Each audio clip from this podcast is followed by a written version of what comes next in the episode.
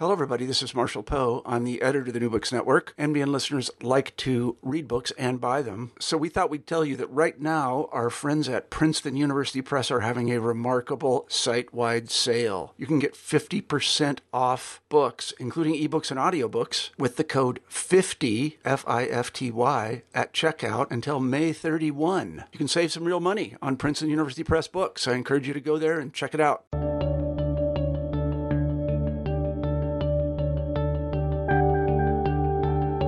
Hello, and welcome back to New Books in History. My name is Derek Litvak, and I'll be your host. Today, we have the pleasure of speaking with Kevin M. Levin about his book, Searching for Black Confederates: The Civil War's Most Persistent Myth, published by the University of North Carolina Press in 2019. Mr. Levin is an award-winning educator and historian.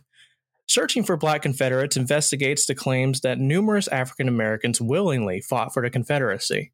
Investigating the Confederate Army at the time of the Civil War, Levin illustrates that such claims would have surprised those actually present in the Army. Moving forward, Levin recounts how this myth came to be and its persistence to our own day. All the while, he makes sure to pay attention to the actions of African Americans during the Civil War and after its conclusion. Mr. Levin, welcome to the program. Thanks, Derek. Great to be here. So, I guess to begin, can you tell our listeners why you became interested in this topic and how you studied it? Sure. So I've been blogging since about 2005 at a site called Civil War Memory. And as the title suggests, I am really interested not just in the history of the Civil War and the Reconstruction, but also in how Americans, have sort of struggled with the memory of the Civil War, of that era. And, this subject is sort of the perfect case study to go about investigating that. It is, it touches on some of the more central questions, some of the more contentious questions about the past, most specifically about the place of slavery and emancipation in our collective memory of the Civil War. So I guess as, a historian of memory, it fit the bill. As a high school educator, It also interested me because so many of these claims, I guess as we'll talk about further, live on the internet, and it raises questions about, how we both search for and assess online information, both as general history enthusiasts, but also, in terms of, what our students are now doing, or how our students now study history. And so, it, again, in a way, it just, it provides the perfect case study. A lot of people might be familiar with the image that makes up the cover of your book. Yeah. And so can you explain why this image is so persistent in our kind of collective memory, and, very much online, as you just said, and why it encapsulates your study? Yeah, sure. The image in question here is the famous photograph of Andrew and Silas Chandler, which you can find, now on hundreds of websites, if not thousands of websites. The photograph was taken likely early in the Civil War, probably just weeks after, Andrew, who was on the left, the white man, enlisted in the 44th Mississippi Infantry. Obviously, it was taken at a studio. He brought with him, a body servant, or what I call in the book, a camp slave by the name of Silas Chandler. And like a lot of officers and others from the slaveholding class, they would have done this. They would have brought a body servant with them, to assist them in camp. This image in particular stands out because it's really the only one that I know where both the white and black individual is both uniformed, that's not uncommon, but also armed. There have been some studies done, and there's a good case to be made that, in fact, the weapons are studio props. But it does fuel, or has fueled, this particular image, the Black Confederate narrative, because I think for people who are, first of all, incapable of interpreting primary sources, or just not aware of the relevant, historical context, an image like that can easily lead you astray. And I think it has for many. Again, they are both uniformed, they are both armed. What more evidence do you need to make the claim that at least one man fought as a so-called Black Confederate soldier? It seems obvious. And yet the story surrounding Silas, and we don't know much about him, but we know some, is so much more interesting. And you just mentioned that Silas would have been, as you call, a camp slave. And so can you explain what exactly a camp slave or body servant is, what their role would have been during the war?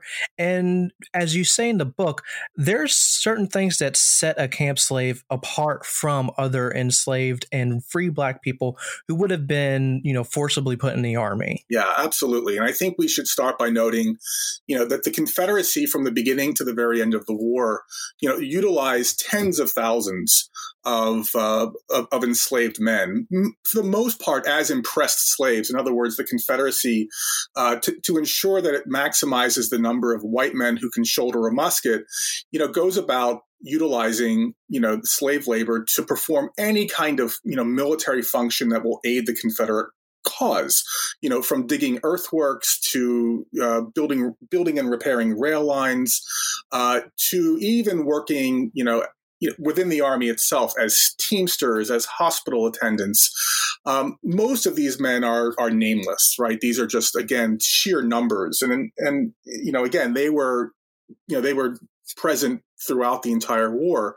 But the camp slave occupied a very different place, because, of course, you're talking about the master-slave relation, in a sense, being plucked from the plantation to a military setting. And these men functioned entirely outside of the military hierarchy. They functioned as the legal extension of their masters, as they would have before the war. And their function, where their roles were, you know, they encompassed any number of things from morning until night, from cooking, from cleaning, taking care of packing materials, you know, for long marches, carrying things on long marches, serving as couriers between the officer and the home front.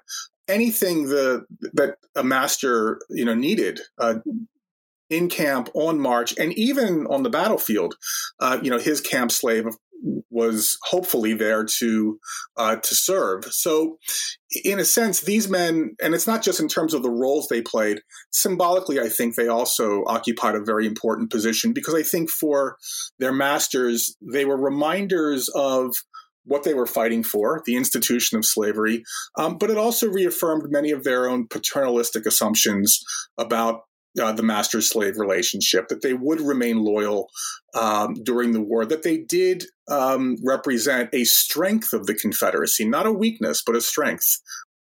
One of the things that I really appreciate about your book is that you not only focus on the, you know, the slaveholders who are bringing enslaved people with them, these camp slaves, and why they're fighting the war, and then, you know, former slaveholders after the war, but you're also focusing on, you know, African Americans themselves, and during the war, the camp slaves themselves. And so how did camp slaves use the situation of the war to their advantage? Yeah, it's a good question. And I should sort of admit from the outset that it was something I found it very difficult to interpret, because, of course, you know, as historians, you know, we rely overwhelmingly, you know, on the testimony of their owners and other white observers. And we have so very little to go on from the camp slaves themselves.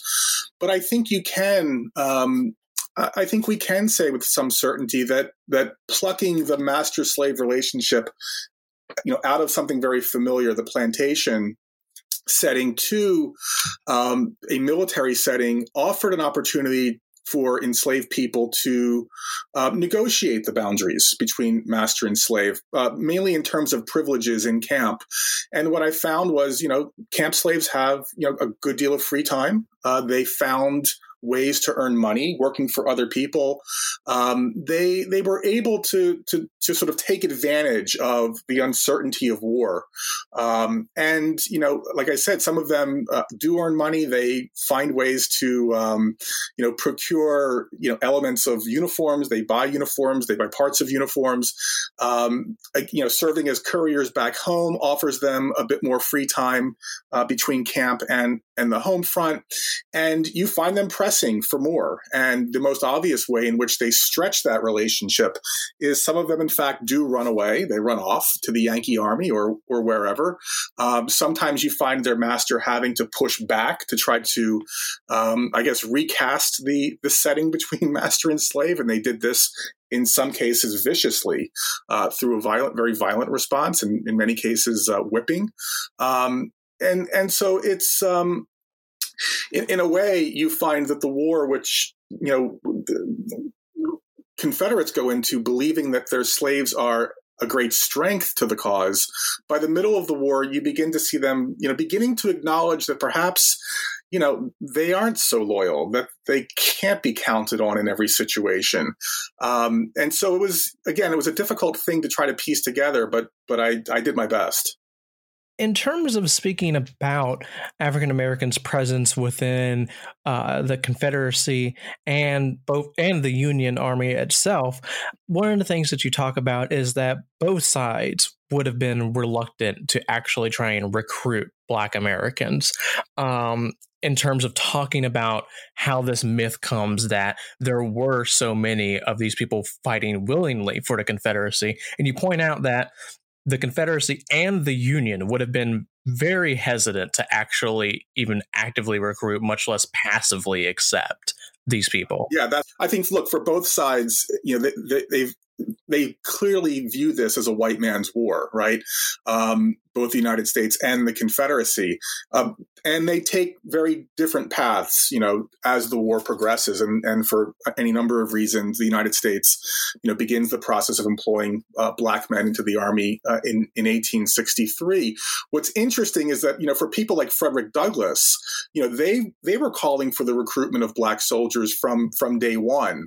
And what's interesting is that Douglass himself helped in a way to promote what eventually becomes the Black Confederate myth, because, you know, he publishes in his newspaper accounts of Black men fighting as soldiers, you know, in the Confederate Army. And you will find these accounts in many Northern newspapers, especially in the summer of 1862 during the Peninsula Campaign. And many people who come across these records are very quick to sort of, you know, use it as the sufficient evidence that, oh, you know, if they're reporting this in Northern newspapers, it must be true that the Confederacy is recruiting these men and utilizing them as soldiers, even though Confederate observers are vehemently denying that they are doing anything of the sort. But Douglass would have done this because, you know, he's trying to convince Lincoln that, look, either you employ these men as soldiers or the Confederacy will, right? Make your choice. Yeah, and I find that really interesting, the way that, you know, Douglass in particular is really trying to kind of manipulate the Union side into actually accepting these people. And it's very much, you know, a very conscious strategy on his part, recognizing that the United States isn't going to just willingly accept these people right off the bat. Yeah, that's absolutely right. And I think when you look at this from that perspective, I think you can begin to see that, you know, look, this war could have ended as a white man's war. You know, if the war ends before the end of 1862, the Union remains intact.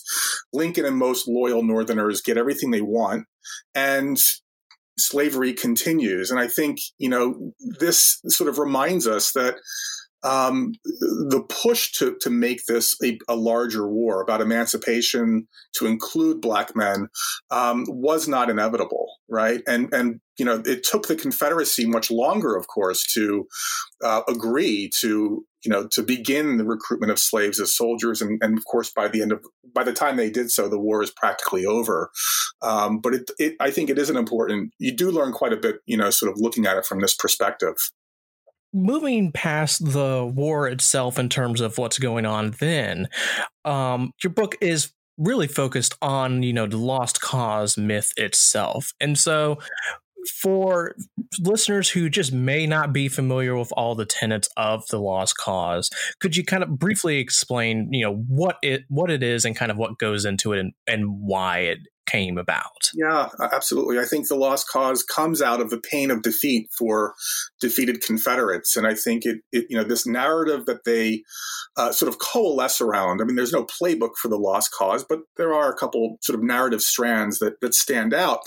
You know, they would have emphasized this as a way to move forward during Reconstruction, during military occupation, and right through the Jim Crow era. And, you know, in contrast with what they were saying in 1861, that in fact they are fighting to protect slavery, defend white supremacy. After the war, of course, they switched to this sort of idea that this was simply a constitutional dispute. They were fighting to protect states' rights. They highlight their brave generals. They may have been defeated on the battlefield, but generals like Robert E. Lee and Stonewall Jackson and others remained morally upright Christian warriors. But probably the most important sort of thread of the lost cause is this notion of the loyal slave, right? That their slaves remained loyal to them, both on the plantation before the war and especially during the war. So, you know, the kinds of stories that I tell about slaves, camp slaves running off, sort of pushing for increased privileges, causing other kinds of problems, those stories, of course, disappear within the lost cause framework. And I think this narrative, you know, continues for decades to come and through the 20th century, because it allows Southerners to sort of save face, right? It allows former Confederates to defend what so many had died for. I mean, it's really important, I think, to understand the extent to which death and destruction is sort of functions as a cloud over all of this, right? Or helps to enhance it. But that loyal slave narrative and the camp slave narrative is absolutely central to white Southerners being able to begin to pick up the pieces. Yeah, I found it interesting how, the camp slave is really, from the inception of this kind of narrative, central to it, because really that's as you just said, the kind of starting point for the loyal slave narrative. You could go to the plantation, for example, and say, okay, my enslaved people there are still, not running away and everything like that. We know they do, but the camp slave, you have some photographs as you show in your book, and they really try and forefront these people who were, saving their slaveholder during a battle or something like that. That's right. Yeah. It also helps. I think you sort of alluded to this, that it helps to link the home front with the battlefield. So you have stories of enslaved people protecting property, say, along the path of Sherman's march through Georgia in 1864, and then you have that link with what, of the loyalty of the camp slave rescuing, his master from the battlefield and escorting him home, for example, right?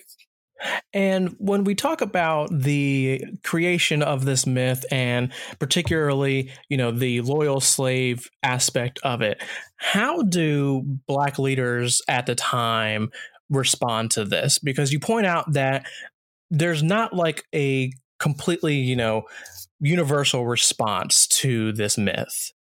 No, there isn't. I guess one of the better examples, I briefly reference him in the book, is Booker T. Washington, who, at times will sort of allude to the loyalty of enslaved people during the war as a way to, I guess, for a lack of a better way of putting it, get what he wants, at the present moment, either, in terms of fundraising for Tuskegee Institute. He wants to paint a picture of peaceful race relations during the war and even after the war. And I think the camp slave specifically, or the sort of loyal slave narrative more generally, helps him to sort of alleviate the concerns of white Southerners during the post-war period that the kinds of moves that African Americans want to make, both, in areas of education, et cetera, don't constitute a threat to the, to the white hierarchy, to the racial status quo. I don't talk too much about African American leaders. I thought what was more interesting, or just as interesting, is the extent to which these former camp slaves, attend or take part and reinforce lost cause ceremonies like, monument dedications and especially veterans reunions. I found it interesting, you know, like you said, you don't spend a huge amount of time talking about this, but it complements your study about, like, as you said, centering, you know, how former camp slaves play into this. And so kind of picking up on that, one of the things that you just mentioned was reunions and Confederate reunions. And so how do they play a part in, you know, sustaining and creating the lost cause narrative? And then how do former camp slaves become crucial to that aspect of it? Well, they're very visible at these events, at monument dedications, and especially veterans reunions. And I think they are, the more I sort of looked into it, it just sort of highlighted for me their importance, because you have these, you know, first of all, I think, you know, remember, these reunions attract tens of thousands of people. They last for 3 or 4 days. The news coverage is very extensive, especially for the national reunions of the UCV. And I think having these former camp slaves present, you know, it's just a powerful reminder, not so much for the generation that fought through the war, the veterans themselves and others, but for that next generation, that younger generation that did not experience the war, to be able to interact with these men, right, I think would have been just a very powerful reminder, you know, of that lost cause narrative, especially, and I mentioned this before, especially at a time when you begin to sort of see, you know, increased trouble on the race relations front, right, as Jim Crow begins to solidify. And, you know, they play a very important role. Some of these men, Steve Everhart Perry is probably the best example from Georgia. You know, he attended, over 10 reunions at least. And he seemed to understand the role he was playing, right? He seems to be one of the few that played it up. And I suspect, you know, he got something out of it. He may have, been attempting to endear himself to the Confederate veterans back in his home community. There may have been a monetary reason behind it. But he played a role. I mean, certainly these former camp slaves understand why they are present. But they are the most powerful reminder of that kind of loyal slave narrative that, but for the presence of the Yankee Army would have been maintained, in the South. Yeah, I mean, I found the discussion of reunions very interesting, partly because, as you started off when describing them, that they are so huge at the time. You know, today, I think a lot of people are used to something like, you go up to Gettysburg or something, and it's kind of like a half-day affair or something like that. And you're really pointing out that these are huge events that might kind of be like the event for a town or something for the year. And so it's really something that is supposed to like stay in the memory of people. Yeah, I would add one more point there, which I think is important. I think their presence also constituted or represented, it was a reminder to African Americans of what kind of behavior was expected in a Jim Crow society, right? In other words, look to these people, your elders, who were loyal during the war and remained deferential to white authority. They still know their place, even after slavery, even after being freed. They still understand their place within this new racial status quo. And so I think that their presence sent messages both to the white and the black communities.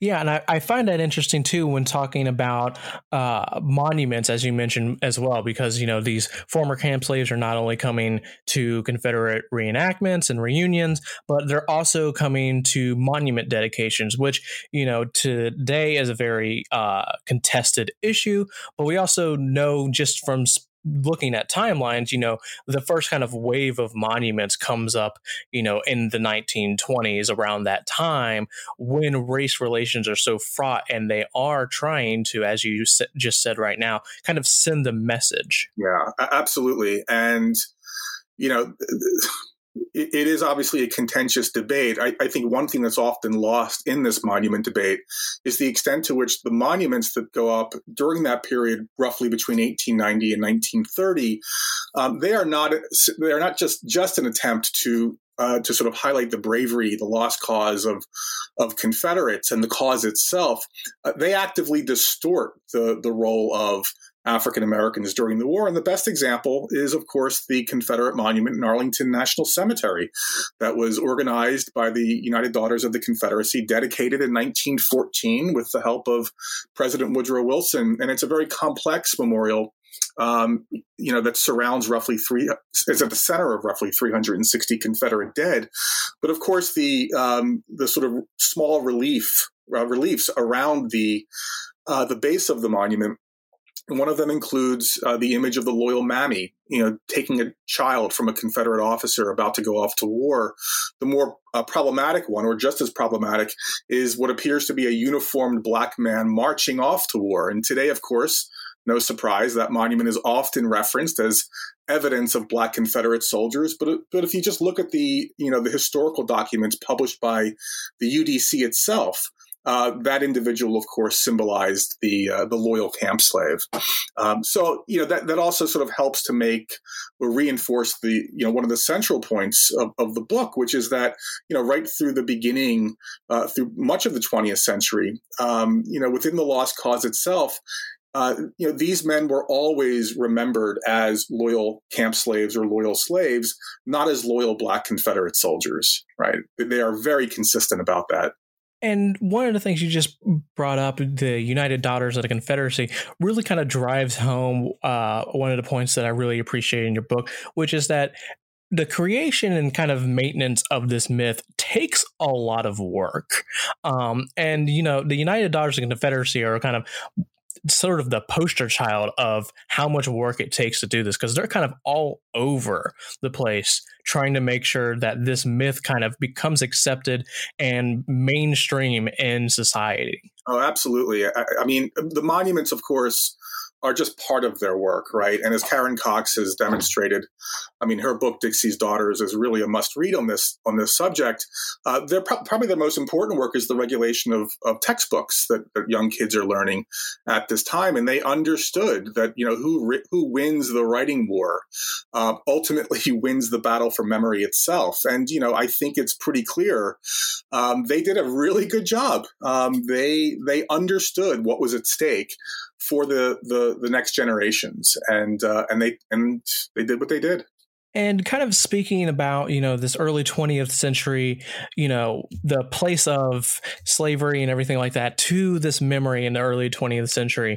One of the things that you talk about, and I find it very interesting because it was something that I wasn't actually aware of beforehand, was pensions for former camp slaves. And so can you explain why ex-Confederates and Southerners in general, as you point out, are actually pretty much in favor of giving pensions to ex-slaves? Yeah, isn't that interesting? I mean, I found it fascinating as well, and I devoted an entire chapter to it because it's, again, one of those subjects that comes up today. People find these documents and apparently without even reading them and believe that what we're looking at are pensions for former black Confederate soldiers. Again, the story is much more interesting. It's the veterans themselves, former Confederates, in the immediate post-war period, who actually are the first to, call for these pensions. And I think, and this I think some people might have trouble with. I think it, to a certain extent, it reflects the fact that at least they believe they had established, sort of a genuine rapport, right, bond with these men during the war. And I actually don't doubt that, that they believe that. They had suffered through some of the same privations during the war, lack of food, weather, disease. So the veterans themselves were some of the first to really push for it. Mississippi attempts to Mississippi is the first state to institute pensions for former camp slaves in the 1870s, but it's not until the 1920s that four other former Confederate states, passed legislation. As far as I can tell, again, these pensions would have had a kind of a symbolic importance. Remember, this is right after World War I. Black men are coming back with their uniforms, and rifles, They're obviously seen as a threat from the perspective of many white Southerners. So again, offering pensions to men who are seen as, again, knowing their place in society, accepting the racial status quo, and acknowledging at the same time that perhaps they do deserve some kind of financial aid at their late stage in life, again, would have constituted a really powerful message and reinforce the lost cause. I really think it's important to remember that the numbers are very low in terms of who qualified, who was still alive, who could take advantage of these pensions. And so, only four states, passed this legislation. But they also provided one last opportunity for these elderly men to try to sneak in their own narrative of the war. I think some of these men probably remembered fondly their time, in the Army. And we have to sort of always keep this within the context of the master-slave relationship. But of course, for many of them, it was a great adventure. And I think some of them, took advantage of the opportunity to share their own, perhaps preferred narrative of their experience, even as they reinforced the expectations of the application, which, of course, are right out of the lost cause.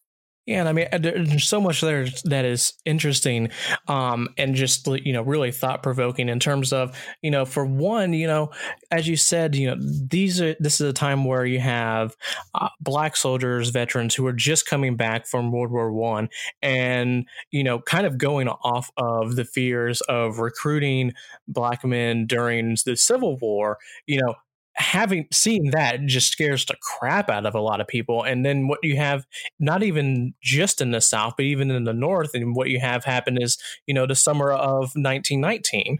That's right. I mean, talk about one of the more racially contentious periods in American history. And, look, I'm the first person to admit that it's very difficult to sort of pinpoint, right, or make a direct connection between the legislation itself and, the broader racial climate. But it is worth, I think, just at least what I try to do, it's at least worth placing them together to try to begin to piece at least or provide some context, right? Some historical context. Part of the problem with some of these states is the legislative record itself just isn't all there. So especially in the case of Mississippi, which, as I mentioned, was passed the legislation, what I think in 1878, there's just very little in terms of the historical record to go on. In terms of what they were doing, what they were thinking inside the state legislature. And then also, one of the things that you just mentioned was the way in which former camp slaves used the pensions and the pension applications to both, kind of play the role that they might need to play, but also to somewhat resist that role. And I think one of the more interesting stories of that is Silas himself, who is on the cover of your book, and how he is kind of resisting the role of that is being kind of expected of him a little bit. Yeah, he lives a long life. He had, because he lived in Mississippi, he had an opportunity to apply, earlier, but he didn't. And it's difficult to know why he didn't. One possibility is that he just didn't need the money. He what we know about him, and I learned this from working closely with his great-granddaughter over the last few years, but what she uncovered is that, in fact, he was quite successful as a carpenter, in West Point, Mississippi. He had helped to construct some of the city buildings. He was involved in the local church. His children went on to be successful as teachers. And he may simply not have needed the money. He may not have wanted to apply for the pension for any number of reasons. But in the end, he did, and he filled out a pension that, if you look at it, is very clearly marked for a former camp slave. And he answered the questions in terms of who he served, how long. But for Silas and others, they do sort of hint at, not so much Silas, but I think in a couple other cases, they do talk about sort of, braving the battlefield, hearing the guns, you know, being close to the scene of the fight. And I think, you know, for some of them, it must have been, again, they must have relived that experience as they were applying, you know, for what limited funds were available from their respective states. I just find it so interesting, the idea of, you know, giving these pensions and everything like that. And, you know, kind of moving on from that in terms of, you know, another kind of manifestation of, you know, the lost cause and the loyal slave narrative and everything like that. And we've kind of been talking about it this whole time, but you also talk about in the last part of your book, you know, the kind of explicit Black soldier, Black Confederate, you know, kind of coming onto scene in the lost cause narrative and when that kind of comes about in United States history. And so what is that about? Yeah, I mean, that's probably the most important transition, you know, in the book, right? To sort of point out that this obsession that we have with the idea of a Black Confederate soldier it would have been just completely foreign to the generation that fought the war and generations to come after, right? And so what I tried to do in those last two chapters was to sort of, you know, help the reader understand the climate of the 1970s, the fact that within our broader memory of the Civil War, things are beginning to change coming out of the Civil Rights Movement,